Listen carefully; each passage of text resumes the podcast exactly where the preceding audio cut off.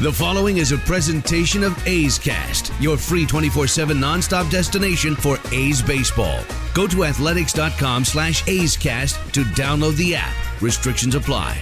From baseball's top personalities. The great Chris Russo joins us once again. To the game's top players. Joining us is the All-Star, Matt Chapman with us. You never know what stories you're going to hear. If you make your way down here, I, I might be able to make some time and go out there and see the great Chris Townsend. This, is A's Unfiltered with Chris Townsend.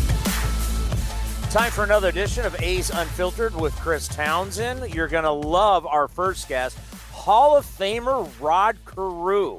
What a treat to have him on the program. Former general manager Steve Phillips, former outfielder, and now media extraordinaire Doug Glanville, and then former general manager of the San Francisco Giants, Bobby Evans. But we'll start with a guy 18 time All Star, American League MVP in 1997, American League Rookie of the Year in 1967, was a seven time American League batting champion, won the Roberto Clemente Award in 1977. His number 29 is retired both in Minnesota and down in Anaheim with the Angels. He's in the Twins Hall of Fame, the Angels Hall of Fame, and in 1991, he was inducted into the Baseball Hall of Fame the great Rod Carew. What a treat to have him on the program. He's one of the great players of all time. He was American mm-hmm. League MVP. He was American League Rookie of the Year, an 18 an 18 time All Star, won the Roberto Clemente Award, a seven time batting champion. He is in the Twins Hall of Fame. His number's retired there. He's in the Angels Hall of Fame. His number is retired there also. It is an absolute honor to have truly one of the greats Rod Carew with us here on A's Cast Live. Rod, I really appreciate you coming on. Thanks so much, Chris, for having me on. Well, you've come out with a new book, One Tough Out, Fighting Off Life's Curveballs. What was it like putting this book together and talking about your life?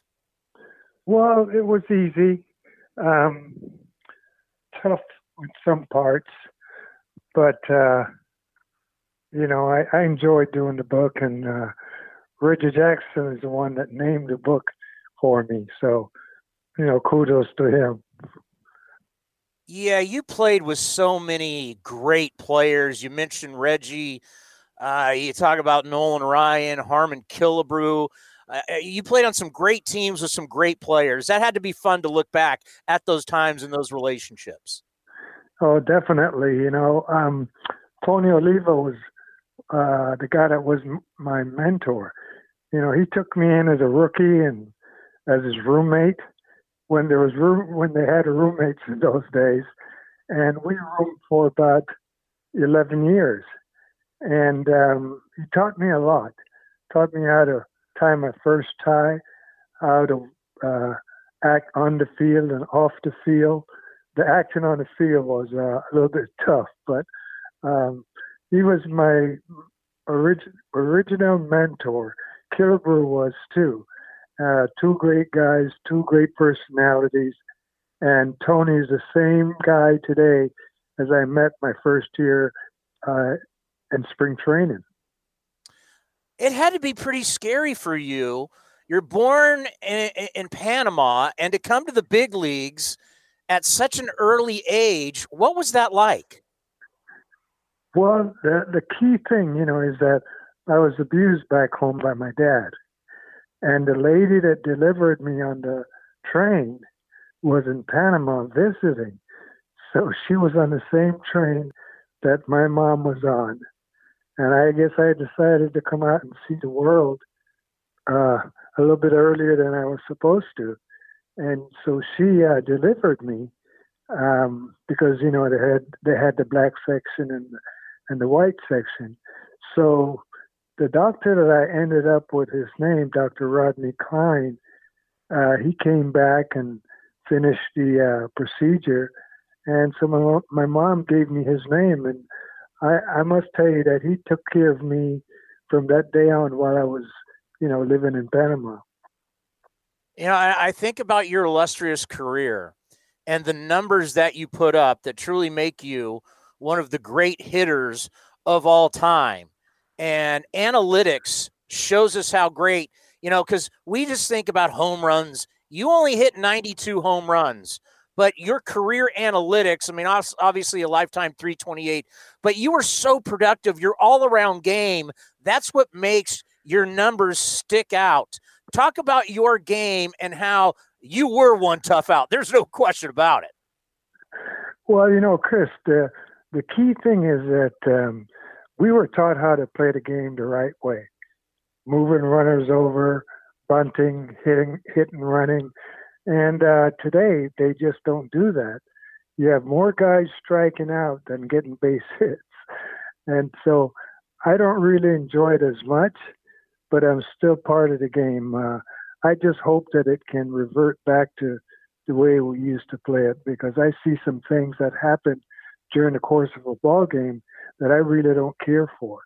Um, but you know now they're looking for power guys. Um, you know I could have hit maybe you know 20 home runs a year, but I had a gift of using the whole field to hit, and I was successful doing that. So why get away from it?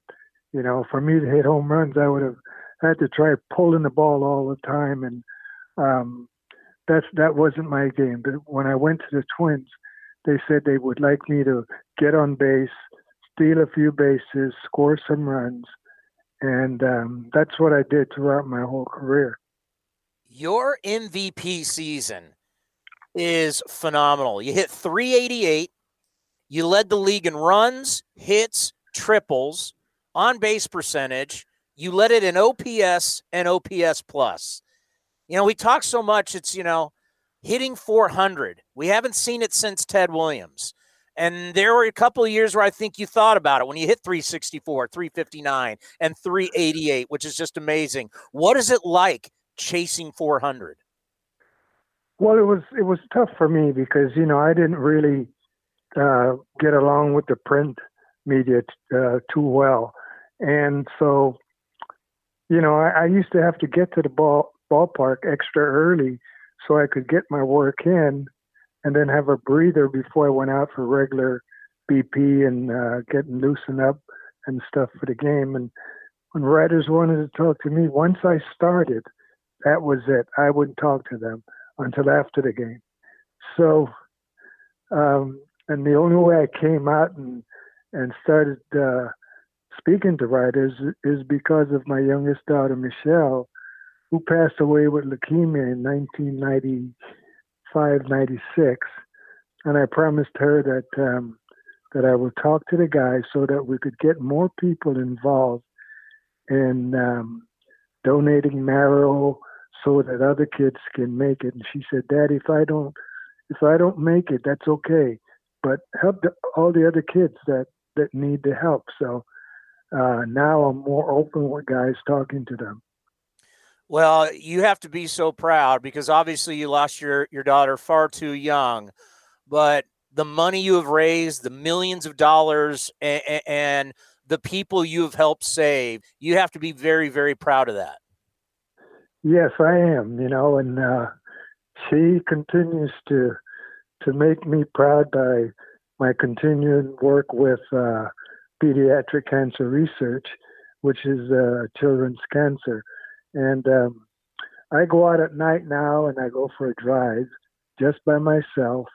And, you know, I have a conversation with her. You know, I talk to her and I ask her questions and, and just little things like that. And if she misses dad or, you know, how she's doing. You know, we just have a re- regular conversation at least twice a week.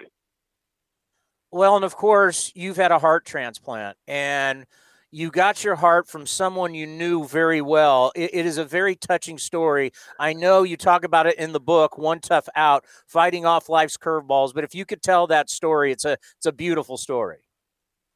Well, you know, I um, I went out one uh, morning playing to play golf by myself, and uh, I had a, a widowmaker, a heart attack while I was playing, but I'm lucky because I was at the first hole, and if I was on the second, no one would have found me alive.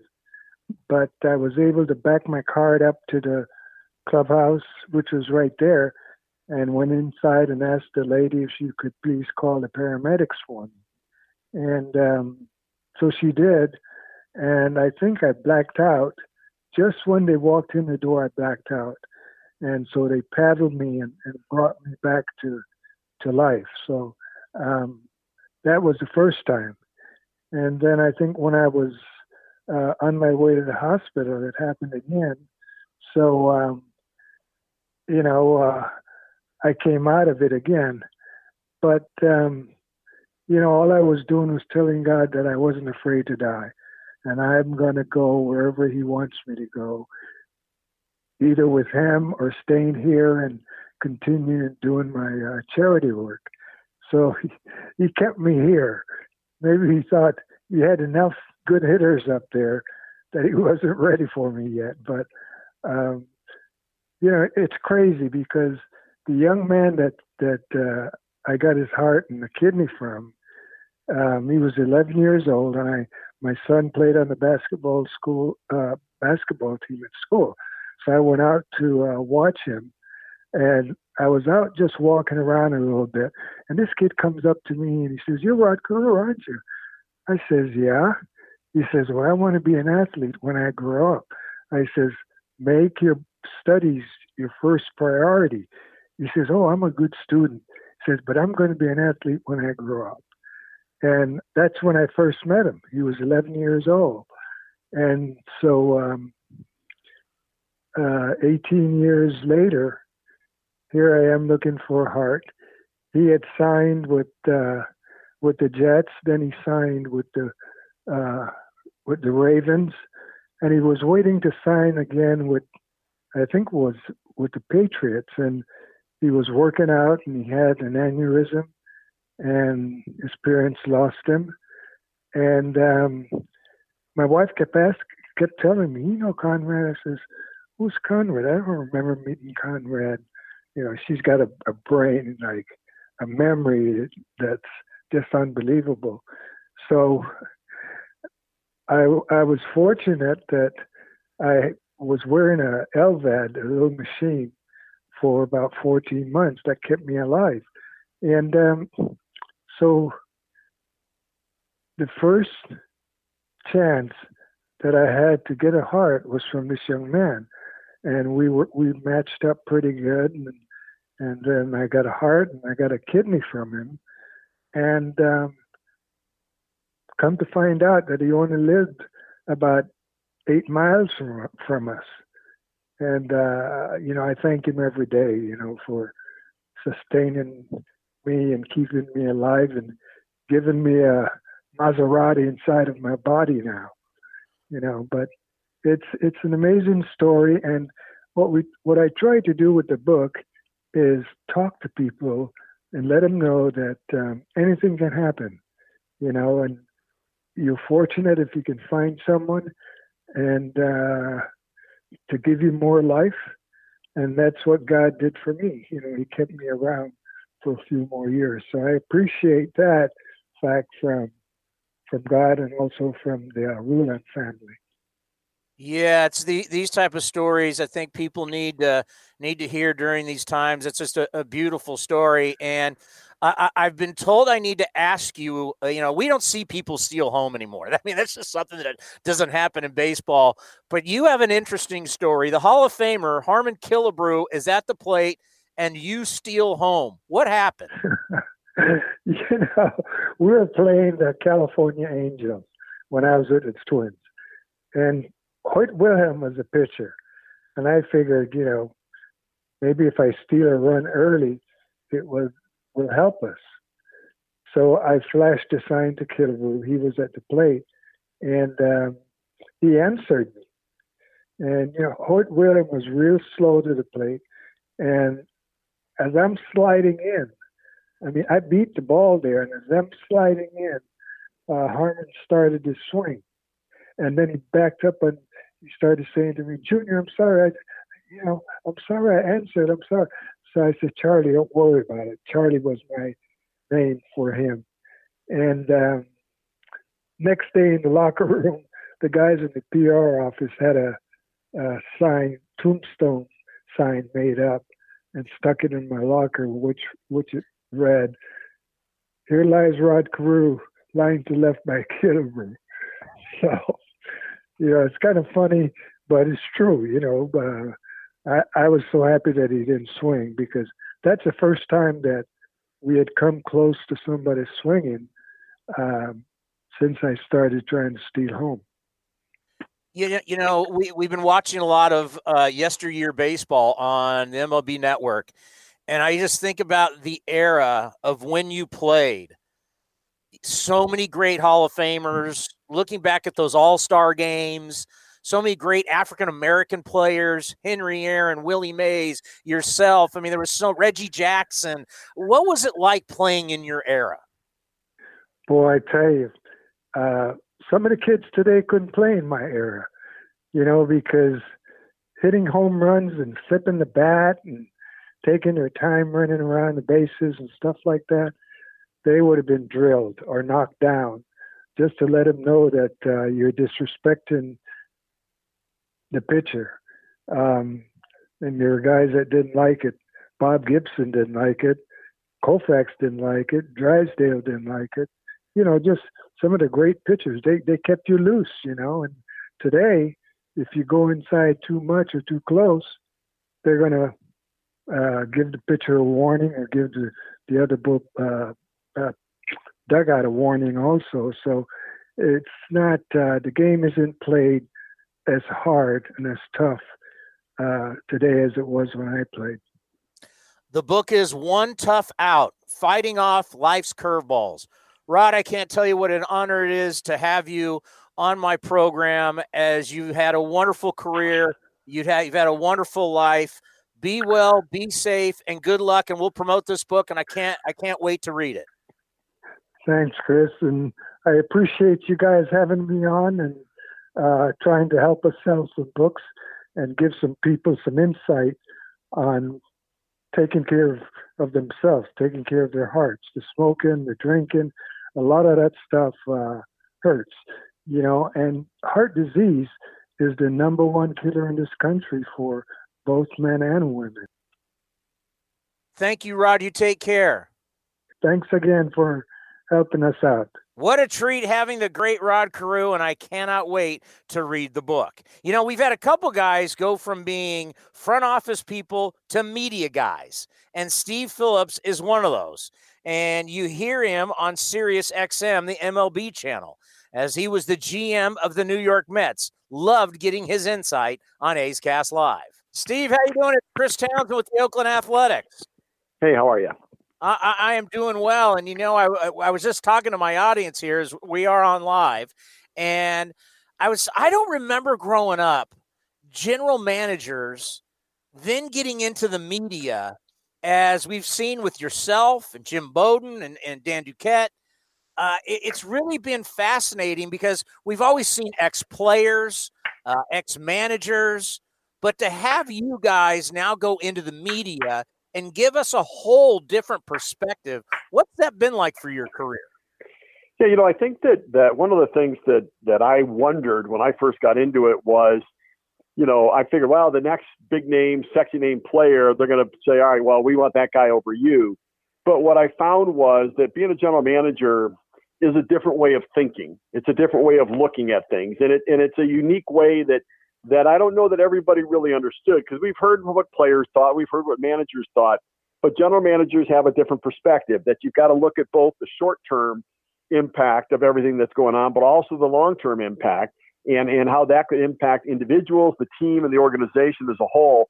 And so it sort of created a different niche uh, that, that, that I think has been worthwhile to further educate the fans. And we've seen the growth of baseball fans and their understanding of the game grow so substantially you start to think about, you know, that batting average was the thing that we always thought was the most important. Wow, what's his batting average? That really doesn't tell you much of anything in relation to on base percentage and slugging percentage and OPS. And we've seen, I think, the education of, of you know, where, where we thought that wins were the thing to look for for a pitcher. And now we realize that's really a team stat. It's not about the individual. And I think that, that you know, for, for, uh, for general managers, there's been an opportunity, I think, to further educate a fan base and an audience uh, to look at the game a little bit differently. You know, it's the the famous line from Bill Parcells. You know, if I if you want me, you want me to cook. You know, I want to order the groceries too. And that was the thing in football is these coaches wanted the power on personnel, and you saw that they were only thinking about the now. They weren't thinking about the future. And I think about that as a general manager is you not you not only have to think about the big club now, but you got to think of the future. Plus, you've got to run the whole minor league system. Yeah, so that that distinction is sort of the rub that sometimes happens between managers and general managers. You know, managers look at it, well, what can the guy do for me now? And the general manager has to look at, you know, you know, now, but also tomorrow. And you know, managers want to win as many games as they can today. General managers want to win as many games as they can for the longest period of time. And sometimes the personnel decision making doesn't always line up. It doesn't always sync up with with what the manager would want and the general manager want. There are times when managers look at it and think, well, if the guy's not doing anything for me, he's disposable. Just get him out of here, get me somebody else. It doesn't work that way, right? There's there's a process that you have to go through. Uh, I thought when you started going to a Bill Parcells uh, quote, I thought it was the one where I think he told his wife, "Don't tell me about the pain, just show me the baby." Uh, and I'm like, you know, you know, this sort of, uh, you know, that was his other famous quote that uh, that he went to. But yeah, I get it, right? That, and I think for managers, sometimes, you know, in the best relationship that managers and general managers have are the ones where there's a real understanding about how hard each other's job is, uh, and and respecting that and being able to communicate through that. And I sort of learned the hard way. Bobby Valentine, my former manager, and I sort of battled through that process, and it wasn't uh, the most trusting relationship. And we won a lot together and had a lot of success together, but but we wore each other down a little bit. You know, I think about 1997 and 1998.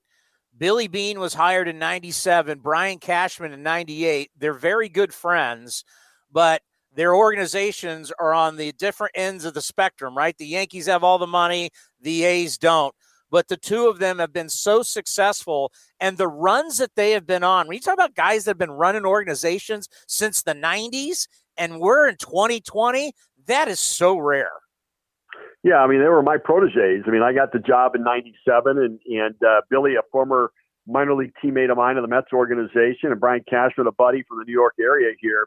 Uh, and, and I think that as remarkable as it is that that they've had to, you know, been able to su- succeed to be able to keep their jobs, it's just the physical and emotional and mental wear and tear of that job. I, I could not have done it. Like I'm amazed at those guys, you know, the, the John Schuerholzes of the world that had the long careers, and for Billy and Brian, because it ate me up physically, emotionally, mentally. Uh, and you know that the the idea of hanging on every win and every situation and every decision that you make, uh, that it can wear you down. And I think that there's something to be said too uh, for organizations to recognize that change for the sake of change doesn't make sense. That you can replace a general manager, or you're going to replace him with another young guy. That young guy is going to go through the same learning curve the guy you're letting go just went through, and and you know he's going to make some of those same mistakes, and that there is that that experience in, in continuity and, and consistency really is important. Some of the best organizations have maintained the decision makers in those key positions for a long period of time. And, and, and, I think about when you were doing it, you're doing it in New York, and the Northeast is different than everywhere else the Midwest, the West Coast, the South, the Southeast. What is the pressure like of being a person who runs an organization in New York? Yeah, you know, it's interesting. I, Billy Beane would always say to me, he said, "I'd never want that job." He said, "I would never want the job that you have there." He said, "You know, you get a, you, you've got you get enough money that you actually have to make decisions in areas where in Oakland they don't even have to consider it, and you feel a certain obligation." Like I felt like, all right, if I've got a certain amount of money from the owner, I need to spend it because you know, and and and because it's going to burn a hole in my pocket, and it won't be there later if I don't because he might not let me go back to take that money. So you always felt like you needed to sort of spend what you had. Uh, and you, you sometimes, because you have money, get involved in making decisions for longer term contracts that if they work out, you get a shot at a better player, but you also can sort of cripple and paralyze your organization that there's no exit strategy. And so, you know, I got caught in that a little bit myself with it. The other thing for me, I thought the Mets job was the toughest job in all of professional sports, the Mets GM job, because you know, you got the pressures of the market. You're in New York with the Yankees, where they've got a history and tradition that's far richer, and you know, you know, and an organization that's been around much longer than the Mets were. The Mets in '62, and the Yankees obviously from back in the day. Uh, and then you've got the 27 World Championships. You've got you know the Mets trying to win over a fan base, and and it just felt like we had to try to. The expectations were the same for the Mets, but the resources were much different. You know, I remember Brian Cashman and I starting out every year saying, I'd say, you know, hey, what's your budget? And he goes, yeah, I don't really have a budget. I just sort of get the guys that think we can help us win, and we figure it out from there. And I had a budget, and I had you know this amount of money I had to spend, and if I wanted to to get this guy who would take me beyond the budget, I needed to find a way to move money out of there in order to do it. Uh, but what Brian Cashman has done is he's evolved in a way. Like we we used to always look at the draft, you know, different than in Oakland, where Billy would look at the draft, take the college guys you could get, look to sort of develop them you know, we looked at it, Brian Cashman and I, is fresh meat to trade at the trade deadline to, get, to go get proven major league players, right? We weren't going to give those young guys opportunities. And then Cashman sort of evolved in a way over the years that if the young guys that we're trading away are helping the other teams win, then let's find a way to hold them. We'll go get the proven major leaguers and blend our young players in with our veteran players to try to do it. And he's had a great run of success in New York with the Yankees. You know, I want to take you back to your playing days because I've talked to Billy about this. As you guys were in a very talented system, the Mets, but you had a bunch of crazy dudes there in the minor leagues that you were playing with. Oh, no doubt. I, you know, I, the thing that was that that sticks out the most to me is, you know, for a position player, and I was a shortstop and second baseman. Uh, for a position player, one of the worst times of the year is when you go to spring training and you get your first live batting practice against pitchers uh, and we used to go to spring training, and so we'd line up with Dwight Gooden, Randy Myers, I mean Ron Darling, and you're taking batting practice. Sid Fernandez, you're taking batting practice against these guys who are blowing 98 and are just erratic enough to scare the daylights out of you. That you know, especially early in camp, you're going to get plunked a few times. I mean, honestly, it set me behind the first month of the season every year, or at least that's my story, and I'm sticking to it. But the number of welt marks I got hit in spring training with guys that just had these elite level arms, but they, they put the best major league teams in slumps. Can you imagine what they did to minor leaguers who were trying to figure their way out uh, to get through it? So, uh, yeah, so we had, you know, I, I roomed with Kevin Mitchell uh, in the minor leagues uh, with the Mets. Mark Carreon was another guy I roomed with throughout the, the minor leagues. And, and uh, you know, Billy, obviously a guy that I was close to, John Gibbons, who turned out to be a major league manager and, uh, in that. But you know, Dwight Gooden was a teammate of mine, Darryl Strawberry in instructional league. So I, you know, I was around that that era, the Lenny Dykstras of the world, and and uh, who, by the way, got defamed more by the judge who ruled on his case than he did Ron Darling uh, the other day, which was amazing. The the sort of ruling on Lenny Dykstra, but uh, you know, it was one that uh, it was a great era of talent in that Mets farm system, uh, and a tough time to get up there because of all that talent. You know, every sport's going to have to deal with this. It's just baseball's having to deal with it first because no fans in the stands. It's going to happen with the NFL, but they haven't had their negotiations with the players. Uh, we don't know what's going to happen with the NBA and hockey. It's just baseball's front and center because they're really the first ones that have to negotiate this. How do you think this plays out between the union and the owners? Well, I, will say I'm hopeful, but I, I, don't know that I go as far as saying I'm optimistic. I know others are, uh, but you know, I don't think the players are believing the owners when the owners say, if it's 82 games or 114 games with prorated salaries and the players don't want to come off of that, we're better served to not play at all. And and and that's what I don't think the players believe that the owners would be better served to not play uh, if the only option they have is prorated salaries in 82 games or 114 games that schedule. They're, they're just better off not playing. They'll lose less money by shutting the game down than they would to play under those uh, criteria. And so uh, I'm hoping that the latest proposal, that although the 114 games is a complete non-starter for owners because of how much money they're losing per game, the notion of deferrals was at least put out there. And that concept is a good one, despite the fact the context in which it was proposed doesn't work. On the other side, the owners who sort of threatened 50 game season uh, within that did say 50 games with prorated salaries, which the concept really works for the players, but the context didn't. But usually in a negotiation, once you put out that you're willing to at least consider a concept, you're suggesting that it's it might fit for you in other contexts. And so I'm hoping that that that may get us down the road of the right number of games with prorated salaries, with deferrals, with contingencies that that deferred money will get paid if we get to the playoffs, if we're able to complete the playoffs, if we're able to, because the playoffs is where the money's coming in for the owners to be able to afford the players' salaries that would get paid before the playoffs start. And so if we pay the players and don't have the playoffs, then you're looking at catastrophic uh, losses. And as Tom Ricketts, the owner of the Cubs, said, potentially biblical losses for major league teams. I just know this. If NASCAR's going, golf's starting up on June 11th, NBA is going to have playoffs, hockey's going to have playoffs, football's going to start training camp and preseason games. If all that's going on and baseball's not playing, it will be one of the wor- worst looks of all time. Yeah. So, so, I, and I and I don't disagree. But the one thing I, I want to point out to people, to, to be fair to baseball, uh, and here's the thing: I think they need to make a deal, and they need to sort of put every individual personal issue aside and find whatever common ground there is to play. But the issue is that you know the NHL and the NBA were about 75% through their season, and the players got 75% of their pay already or more. And so, you know, they they sort of aren't as upset. The timing of the virus and the way it hit wiped out the start of our season, and therefore, and we don't know whether there's going to be fans, and we don't know what revenues are, and so we're we're negotiating a much bigger pie than what the NBA and the NHL are. So I understand we are where we are. I just hope we can do it quietly and peacefully and get a deal done so that people can look at baseball as part of the, the healthy solution to society, both with the virus and with what we're do- dealing with all the social injustice out there right now, so people can feel good about baseball. Let's end on this. I've always wanted to ask you one of the weirdest things you've ever seen in baseball is Mike Piazza in a Marlins uniform. You trade for him. Did you know when he was being traded from LA down to Florida, did you know that you were going to be able to get him at the time? So no, we didn't. In fact, we called. I called Dave Dombrowski after that trade just to check in with him. Uh, and Dave and I had made deals the preceding offseason to get Al Leiter and Dennis Cook. Uh, and so, you know, we had had a lot of discussions.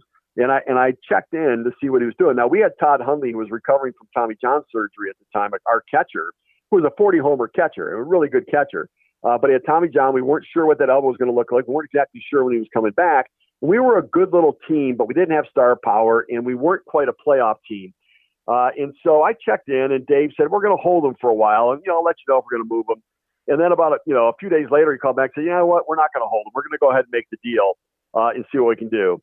And so uh, you know, I went to ownership, and and you know, there was a whole discussion, and we initially, uh, after talking to owners, came back and said, you want we don't want to duplicate a strength and bring in Piazza when we are going to get Hundley back and give up our prospects to do it. So we're probably not in. Uh, and then, you know, after we sort of revisited and and challenged ownership a little bit more on the concept and the topic and where we were, uh, we got approval to go back. And the, the interesting thing was because Dave Dombrowski and I had had so many conversations, I knew every player he liked in our organization because they all came up in some part of our discussions.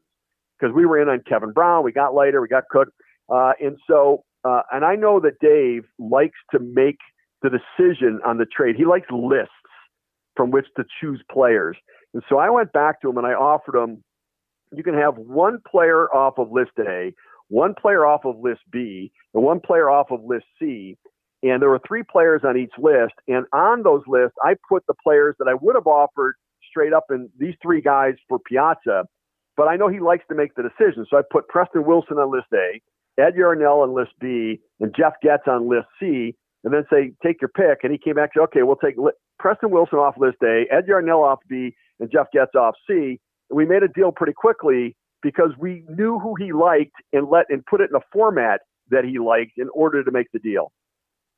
Absolutely fascinating. I just want to let you know, uh, Jim Duquette and Mike Ferrin. uh, come on the program, and my Sirius XM uh, came up uh, in my car that uh, my, my, my free because I bought a new car a while back and it can't. I re-upped because I support you guys. It's my favorite channel. Uh, I think you guys do an unbelievable job. So keep killing it on Sirius, and I'll keep uh, Sirius XM, and I'll keep uh, promoting you guys. Thank you so much for the time. Be well and be safe. Terrific. Thanks very much. Appreciate that. Well, from a front office guy turned media guy, how about a player, Doug Glanville? You know, seeing Doug on ESPN and also what he's doing with the Athletic, and he's now a professor. He's he's really a fascinating guy. Former outfielder Doug Glanville. You know, the number one thing that we have been trying to do here with A's Cast Live is bring on familiar voices and you know people that uh, we love to talk to, and bringing back Doug Glanville from ESPN and the Athletic. Thank you so much for coming on. We always appreciate it. Yeah, no problem. My pleasure. Always have a good time. you know, on the Athletic, you guys recently had a Zoom call where you were with uh, retired Afri- African American players and Ken Rosenthal. And it's, you know, I'm looking at it right now. What was that call like? How, how was the experience? Yeah, that was an amazing opportunity. And, and it actually came together through Ken Rosenthal. He sent me a text message on Saturday and he said, Hey, you know, I'm just thinking about uh, getting a group together to sort of talk about what's happening in our country. And uh, you know, I thought it'd be great if you know maybe you either be part of this panel or moderate. And uh, you know, certainly a lot of the players I would know or have been former teammates or opponents. So, you know, it started there, and and I kind of expanded the group a little bit, and you know, pretty soon it, it came together quickly. And uh, I, I think part of it was just to share, you know, just start up there like almost as old friends getting together in a reunion setting, but also see if there's something we can uh, do through our support of each other to share with the world, share with people that are also trying to make sense of things that are going on. And and yeah, I mean, we didn't know where it was exactly going to go. We had questions, but we also understood they could take it a lot of different directions. So I had to tap my uh, professor work I've been teaching the last three years uh, at University of Connecticut most recently, and uh, really it really helped me figure out how to navigate really you know, certainly tough subject matter that we're facing right now. You know, your post playing career has become fascinating. Broadcaster, writer, professor. I, I, I mean, did, did, is this what you envisioned when you were playing? what you would do when when you were done playing? Uh, I had no idea what exactly what I was going to do afterwards. I mean, that's the thing for most players. You you end, and it's rarely on your own terms. You're mostly in denial that it's going to end. You're like, well, I still got my slider. I still can do this, and uh, your body's kind of giving way. And I didn't really expect to be retired as quickly as I as, a, as it turned out. You know, I was with the Yankees in 2005. That was my last spring training, and they released me about a week to go and I had this elaborate plan to get engaged to my wife uh, on the off day after we were in New York, and I never got to New York, so had to replan that one. So didn't really have a plan, but one thing I knew is I had a good relationship with the media, and I enjoyed you know, talking to them, you know, you know, almost as much or just as much as my teammates.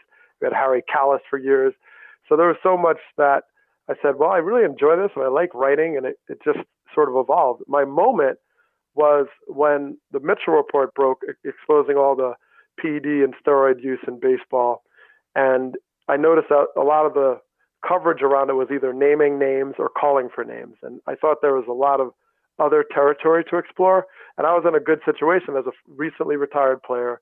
Uh, I had a lot of information around, uh, you know, playing, uh, working with the Players Association and being part of the executive subcommittee with then executive director Don Fehr so all that seemed to be a perfect storm for me to write. And when I did, it did well. And I kept going to the well, you know, week after week, talking about life and baseball. So in some ways, I followed that passion. And when my father passed away in 2002, I found that writing was a way I felt really connected to him.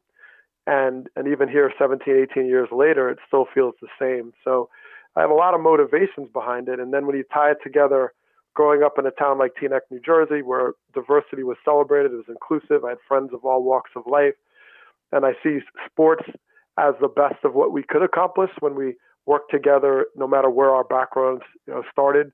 Then I felt like there's so much I could put together to share that, and and now as a as a teacher professor, I I find it even more exciting to talk to young people because even though I'm teaching, I'm also learning quite a bit from them.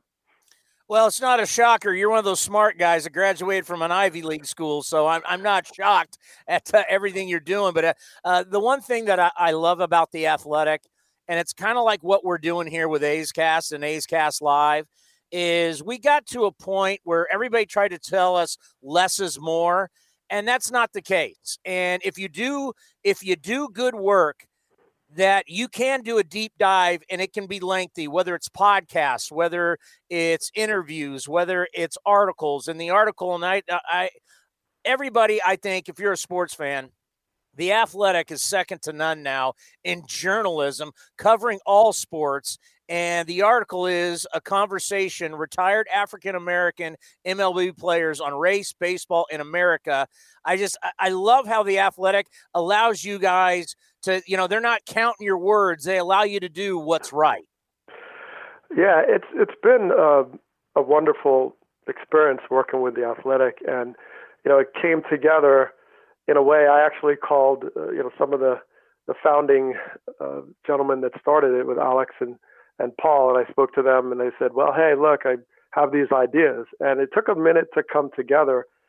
And one thing that was very exciting was the chance to work with Jayson Stark. You know, that podcast came to life a little bit before it actually came to life. We had been friends for a long time in different capacities, either colleagues or he was covering the Phillies. And and the funny thing about that is when we had our quote unquote interview for this podcast for Starkville, uh, they they called us and they were all in the room and, and we were you know across the country and they were trying to figure out a format and I said, well, why don't we just do what we do? So we almost acted like we were on a phone call. And Jason and I just started talking, and it just like we had people cracking up. We had people because that's what we do. We we text each other like, "Did you see that? Did you see that?" So it was truly a friendship that turned into a podcast, and uh, they were willing to kind of run with that. And uh, the fact that we have this kind of old school journalism and this ability to go deeper, and the intimacy of having your local team uh, be you know front and center I, I loved it, and I, I just thought it was a great uh, possibility. So the fact that they're exploring these things in the way they are shows a lot of courage because it's tough to dig into social issues in in sports, and you know you might get to stick to sport, you get some backlash. Uh, it's not going to be always smooth sailing, but they they still step forward, and and we ended up doing something I was really proud of and and very important the other day. So you know about labor negotiations between the union and the owners. And when I hear 114 games and then I hear 50 to 60 games, it's a negotiation, it's business. It leads me to believe we meet in the middle 80 82 games. That that's how I would see it and they're going back and forth. You've been a part of this. How do you think it's going? Yeah, I, I I think your instincts are correct on that. They, you have the middle ground. Now they might not go straight to the middle. Uh, I hope they cut through the chase and don't go, okay, I'm going to go 93. You're going to go. You know. So, but the negotiations historically have always been a little bit of a cat and mouse game. I mean, the years that we you know, worked on a lot of these policies, 94, 95, of course, was a strike, and 2002 is, a, is another tricky year, the PED policies, things like that. So you go back and forth, and it is truly it's a no, negotiation, and sometimes you want to see who's going to blink. But I I know the public appetite for that, and understandably, is is is not that uh, uh, deep or excited, right? We we're dealing with a lot of things, and if baseball has the the the path to be able to play, people want to get it done. You know, you, nobody we know health and safety is serious. You have the green light to at least give it a shot, then you don't want to get hung up on you know, economic structures and systems and all these other things. Uh, when I look at the two sides, so to speak, and I, I want to see that it's more partners, uh, that's the, that's when it's at its best. You see, you know, the owners are sort of worried about that bottom line, how much is going to be the outlay for the season. You know that every game played, they they're losing money or at least making less because, you know, they don't have any tickets. There's no gates. There's no concessions. There's no parking. Whereas the players want to make sure, and this has always been you know our story when I was playing, they're worried about the structure, you know, and I, and I'm sure they've already moved forward in a better way because they're accepting this prorated instead of this highly discounted, but more of a prorated structure. So you'll make what you would make per game. That's something you can build on, and and that's something that they can sort of take with them. So I, I see a lot of middle ground there. It might take a little bit, but the sooner they get this done, the more games you can get in, the more you can start getting back to okay, let's get training camp going and and get to work. Do you think the players understand how bad it's going to look if the NBA's playing, the NHL's playing, golf's going, NASCAR's going, football's going to training camp, and they're not playing? Do you think the players truly understand how bad that look will be? I think they understand, but I also know that when you get across the table and it's this long, storied, centuries long battle, and you have had an approach and it's always been contentious, that yes, you, you may still dig in and not necessarily looking at the big picture in the same way. Uh, players understand what's happening in, their, in our country, and I'm sure they all want to play, but they also are afraid of sort of going against something that we were taught when we came up as a player. One was you always pres- preserve the past and protect it, and you also preserve and pr- protect the future. Uh, your time in the present is, you know, is sort of dependent on your ability to do those things. So, for example, when I was at 94, 95, these years, I, had to think about, okay, all these players before me, you know, they fought, they went to, on strike, they did things, and they had way less than I did, and they were able to fight for a system to create free agency and arbitration and all these things. So I have a duty to them. Then looking forward, you know, we always say don't mess it up. I have I have a job to make sure I preserve something for when the next generation comes, uh, so that they're able to thrive. So that is that's sort of what you get indoctrinated into as a as a player, and there's no doubt that the players are aware of that, and you see a lot of people speaking out, but they understand that you they can't win the necessarily the public. Uh, you know, sort of the public battle out, out forward. They have to figure out a way to keep it close to vest, work with the owners, and, and get it done. But that would be an absolute horrific look if all these other sports figure it out, get playing, and lap you, and you're sitting there with a canceled season. That would be pretty terrible. oh, because baseball's the one sport you can play every day. Yeah. The other sports you can't play. You can't play golf every day. Can't do that. Well, I can play golf every day, but eh, you can't. The PGA Tour can't play every day. NASCAR, NBA, and, and, the relief. You know, we talk about baseball having lost its luster and its its tag as our national pastime in a time where everybody's still stuck at home for the most part what baseball would do for people every single day. Look forward to it. You know, n- not playing it at seven o'clock at night locally, playing it maybe more like at five o'clock. I mean, you could regain that national pastime by playing every day. Absolutely. I mean, eh, this is a moment, it's an opportunity on so many levels. One is just simply playing, starting a season, and having that every day, setting an example, you know, being transparent, and, and even all the things they're going to learn on health and safety, they share those things. Uh, there's so many opportunities that way. Also, just part of the healing. Is it going to solve everything socially that we have? No, but it's going to give a vision of what's possible when we work as a team. You know, yeah, you know, maybe baseball, yes, it may be non-essential, but what is essential for us as a society is to remember that we're a team. We have to kind of be reminded of that, whatever wherever you're coming from. And it's always good to see reinforcements of people of different walks of life playing for a common goal. Uh, I always reference this story of going to spring training every year, and there's players from all over the world, different colors, shades, creeds, whatever.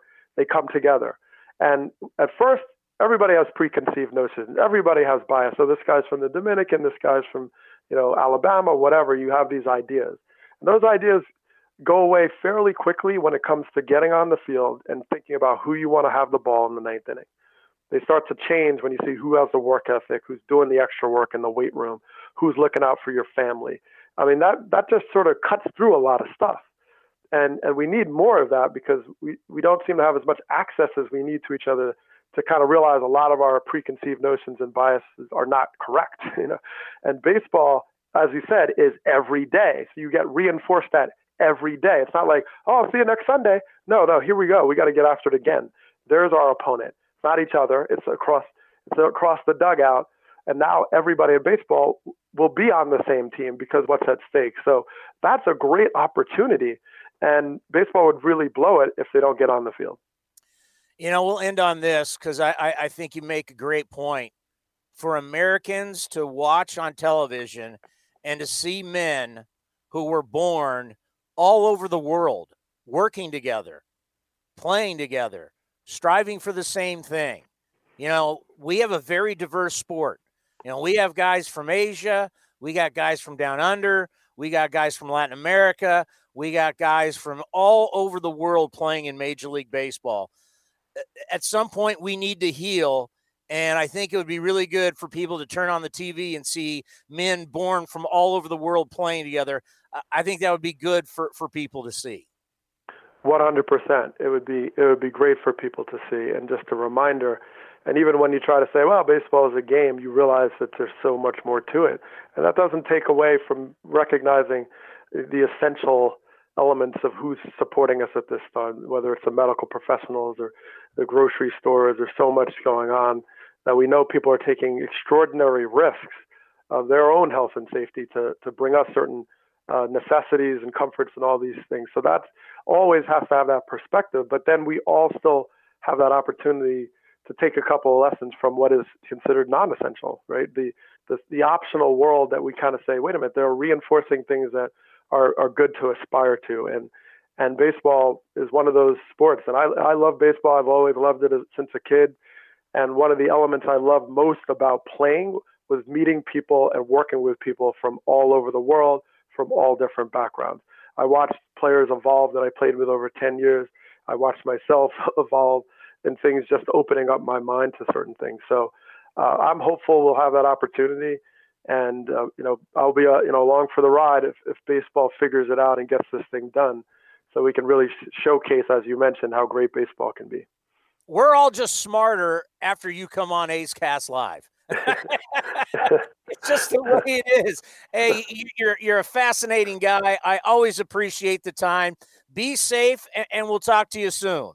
Absolutely. Appreciate you having me on. Be safe too. That is one smart guy, and it's uh, always great to have him on the program. Always great to have on the program. Been having him on for years when he was assistant general manager and then general manager of the San Francisco Giants. Here is Bobby Evans. Bobby Evans is with us once again. Bobby, how are you? Hey, good afternoon, guys. We're we're doing okay. We'd love to see baseball, but we are doing okay in the meantime. Yeah, no doubt. And I mean, you've been through this. You've been in the game for so many years. Uh, you, you, know the finances of the game, and that that's really where we are at right now. Because the NBA saying we're going to start up. Hockey is saying we're going to start up. The PGA Tour, NASCAR, football is going to go to training camp. They're going to be ready to go. H- how do we get this thing started? Because we need baseball to help us heal.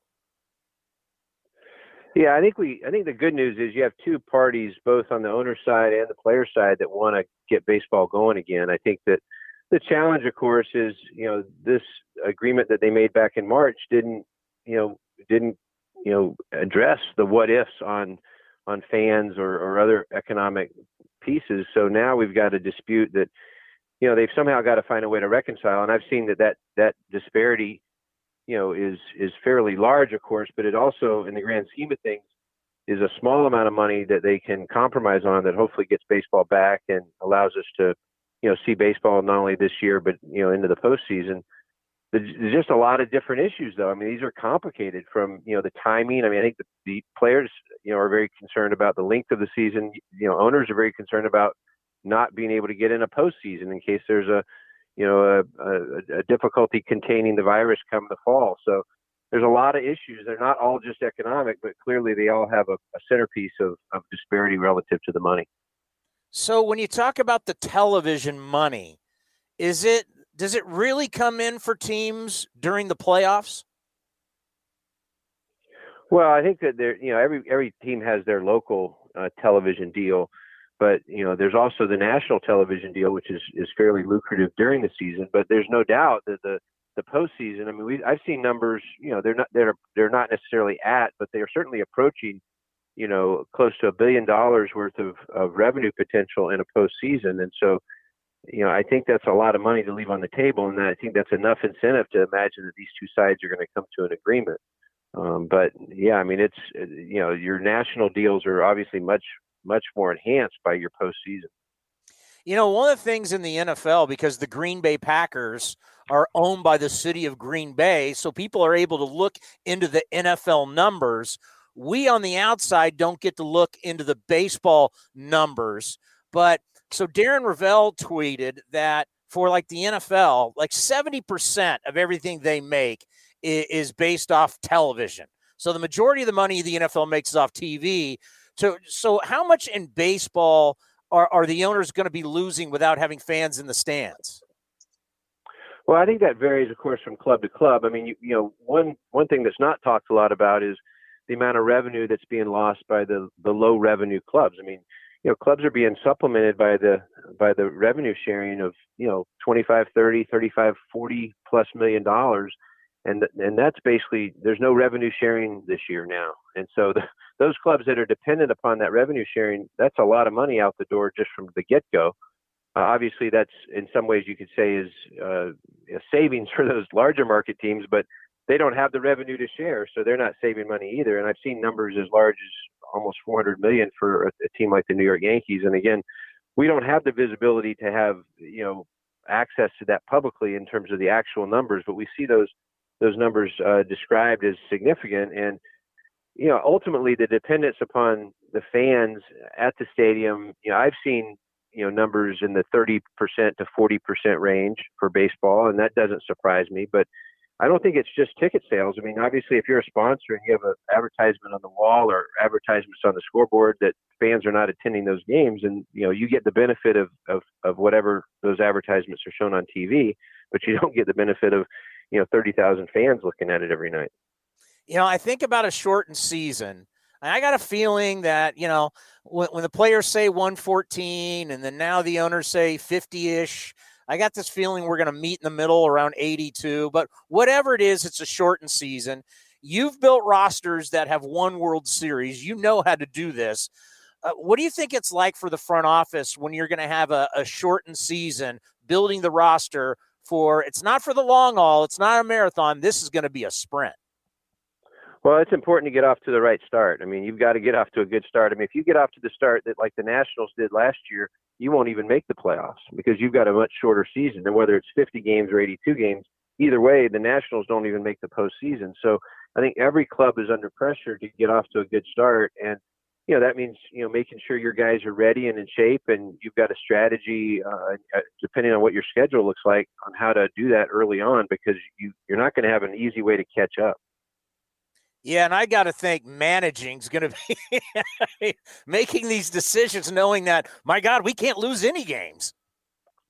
Well, yeah, I mean, early on, you're going to really be under pressure to get off to a good start, and I think that you know that part of that's going to be you know uh, why you you'll see the best roster, you know, from day one, and you know whether you know whether you're you're thinking about uh, you know how large these rosters are. I mean, some of that's going to be an expanded roster, which will be a benefit. I mean, obviously, if you're a National League club, you're probably looking at a DH, which for some clubs will be an advantage. For some clubs, it won't be an advantage. They don't have you know that that guy on that on that roster right now, and so that may have to come through through some waiver or trade. I don't know how much clubs are going to be willing to you know to to make changes to their roster um, because basically everybody's got a chance for a short schedule. So I don't think you're going to want to count yourself out too early. Yeah, everybody's got a puncher's chance, and that's why it's going to be fascinating. And I talked to Bob Nightingale, who you know from USA Today earlier, and we were talking about realignment. And baseball over the years has really looked at this. They've made some changes, but the fact that West Coast teams travel far more than East Coast teams, that's definitely a competitive advantage. And, and, and I think about from rivalries, if you had the Giants and the A's and the Dodgers and the Angels and the Padres and like the Mariners all in one division, less flying. Plus, I know that when the Giants come over, our attendance goes up. Dodgers come up here, our attendance goes up. Uh, you know, people don't care about the Texas Rangers, and I think for the Giants, you know, the the, the Colorado, the Colorado Rockies. I just if we could get more West Coast teams playing, wouldn't that be better for our franchises? Well, I mean, the the travel schedule for these players is, you know, especially when you're trying to play 162 games in 183 days, which is what the long time long time is what it's been. They they added a few days to the schedule this last year, but that's a lot of games. And it's not enough off days, especially when four of them are lumped together at the All Star break. So you're you're really pressed uh, to get to get your uh, guys uh, some rest. And yeah, I you know I at some level from a fan experience perspective, I mean you know the fans are going to show up you know a lot more for you know for you know road teams that are popular. And so if you're if you're the you know in the National League, you know, and you're losing the Dodgers, for example. Now the Giants, of course, wouldn't because we're West Coast, West Coast. But if you're the Cubs, you don't want to lose the Dodgers or the Giants. You know, you want to make sure you're getting to see them at least their one trip in a year. And if if you were some reason able to see them more, that you would you'd take it. In in our case, you know, if we see if we see uh, you know a lot more of the Seattle Mariners or a lot more of the Padres and a lot less of of our division rival, the Dodgers, that would be very debilitating and disappointing. Um, that said, you know, we see how popular the Bay Bridge games are. I don't know how popular they are if they're happening 18 times a year, um, but they're certainly popular happening six times a year. Yeah, it's going to be uh, it, it's going to be a wild ride, and who knows? I mean, would this be you know, if you have if you're Rob Manfred and you have a lot of ideas of how you'd like to change the game, would this be the time to throw in some changes to see if they work for the future? If they work, you keep them. If they don't, you scratch it. Well, I think that's why you're seeing the playoff format with 14 teams. I mean, I think that's one of the things that this is an opportunity to test it. Uh, you know, especially with a shortened schedule, you have more teams that are going to get a chance to to to make the postseason. Uh, so that's an example. The DH, at some level, you might say that's a permanent change, but at some level, it could also just be a temporary change that you you measure out and see the feedback and see the response. And and there'll be other things. I mean, whether you go with an electronic strike zone or uh, you know, maybe I don't think they're going to do this in this in this session of of a season. But you you know, if you're worried about your pitching, you could start extra innings with a runner on second. Uh, not not one of my favorite things, but it's certainly something that they talk about, and any of that could be applied to try to shorten the length of games. You know, the fact that it's a shorter schedule, you have a you hopefully will have a chance to keep guys healthier. You know, when we talked to you in San Diego, it really was fascinating about how you're helping bringing baseball to Egypt and that they've got some terrific athletes and you actually could see at some point an Egyptian born Major League Baseball player. I'm not sure where it's going right now with the pandemic, but give us an update how it's working. Well, you know, right as the right as the spring training uh, camps closed, I mean, we we were right in the the opening of what would have been the spring season in in Cairo, and so we had to really shorten the, the, the time span significantly. And and now you know when, when schools close, I mean some of the some of the uh, instruction is happening through the local school system. So you know it's definitely hit a snag in in terms of the spring season. But we'll get we hope to get back strong in the fall. We you know there's a lot of cooperation potential through Major League Baseball and you know, it's, it's you know, Major League Baseball has recognized it as an RBI program um, over there, and so there's support that's coming from a lot of different sources. I know a number of major league clubs, including the Giants, have helped support the effort. And it's fascinating to see young people playing a game that they've they've hardly ever seen on TV, much less played. And so now they're they're picking up on the, the nuances. And and you know, these are young kids that many of whom are very good athletes that have speed, they have arm strength, they have, you know, uh, potential. And so it only takes one to really break the ice. And ironically, one of the fields we were playing on, you know, uh, over there is is is at a school, local international school where, you know, ironically, Steve Kerr, you know, played high school basketball. So it was it's a small world in the end.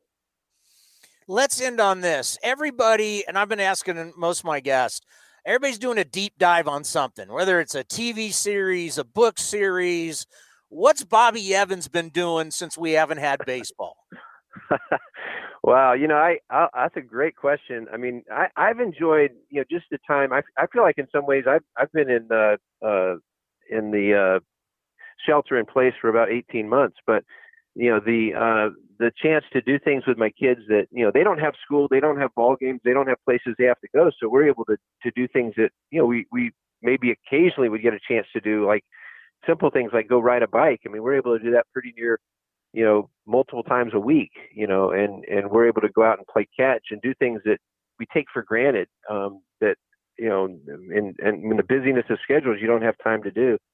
But it's, it's been, uh, you know, reconnecting with a lot of people who, you know, you, you see the, I've had my share of Zoom calls, you know, but you, you reconnect with people from a distance and it's, it's not the same. There's a, a lot of, uh, a lot of, uh, a lot of hungry people for for time out of the house, and I I look for my opportunities. I make uh do all the grocery runs. You know, I, my wife's more important than I am. If I get sick, they can replace me, but they can't replace her. So, um, so we try I try to at least contribute in that way. I got to tell you, Bobby, I ride my, my, my bike every single day. I'm riding my bike like I'm 12, 13 years old. That's how much I'm riding my bike. well, you know, it's it feels a lot safer out there because there's not as many cars. Yeah, no doubt. Hey, Bobby, so much respect, and it's always great having you on. Be well, be safe, and hopefully we'll get this baseball season going again, and we'll talk soon. I look forward to it. Thank you, guys. Well, that'll do it for A's Unfiltered. We want to thank Hall of Famer Rod Carew, Steve Phillips, Doug Glanville, and Bobby Evans. Now back to A's Cast, powered by TuneIn. This has been a presentation of the Oakland Athletics.